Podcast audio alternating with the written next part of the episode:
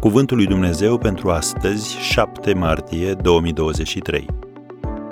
Gânduri despre viața de apoi. Și gemem în cortul acesta, plin de dorința să ne îmbrăcăm peste el cu locașul nostru ceresc. 2 Corinteni 5, versetul 2.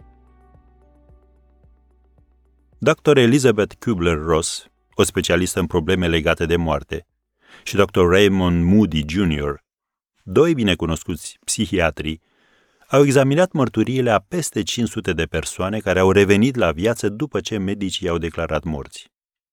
Cercetările lor conving pe orice om cu mintea deschisă.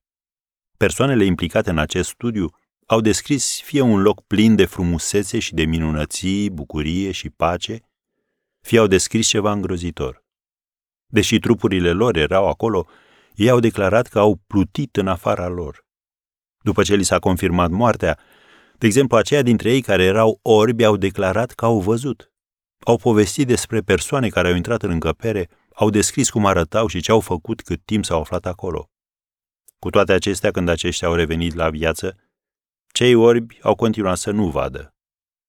În cartea sa Viață după viață, Dr. Moody a scris Un doctor mi-a povestit experiența sa cu un bărbat care a fost declarat în moarte clinică.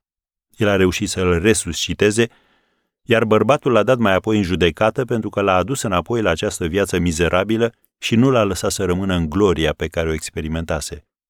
Iar o femeie, descriindu-și situația din timpul unui stop cardiorespirator, spune că medicii care au încercat să o resusciteze se aplecau peste trupul ei încercând să o readucă la viață, în timp ce ea, de deasupra lor, privindu-i, le tot spunea, lăsați-mă în pace. Am încheiat citatul. Apostolul Pavel ne explică lucrul acesta în felul următor. Știm în adevăr că dacă se desface casa pământească a cortului nostru trupesc, avem o clădire în cer de la Dumnezeu, o casă care nu este făcută de mână, ci este veșnică. Și gemem în cortul acesta, plin de dorința să ne îmbrăcăm peste el cu locașul nostru ceresc. Am citit primele două versete din 2 Corinteni 5. Așadar, putem spune cu certitudine că atunci când murim, intrăm de fapt în adevărata viață.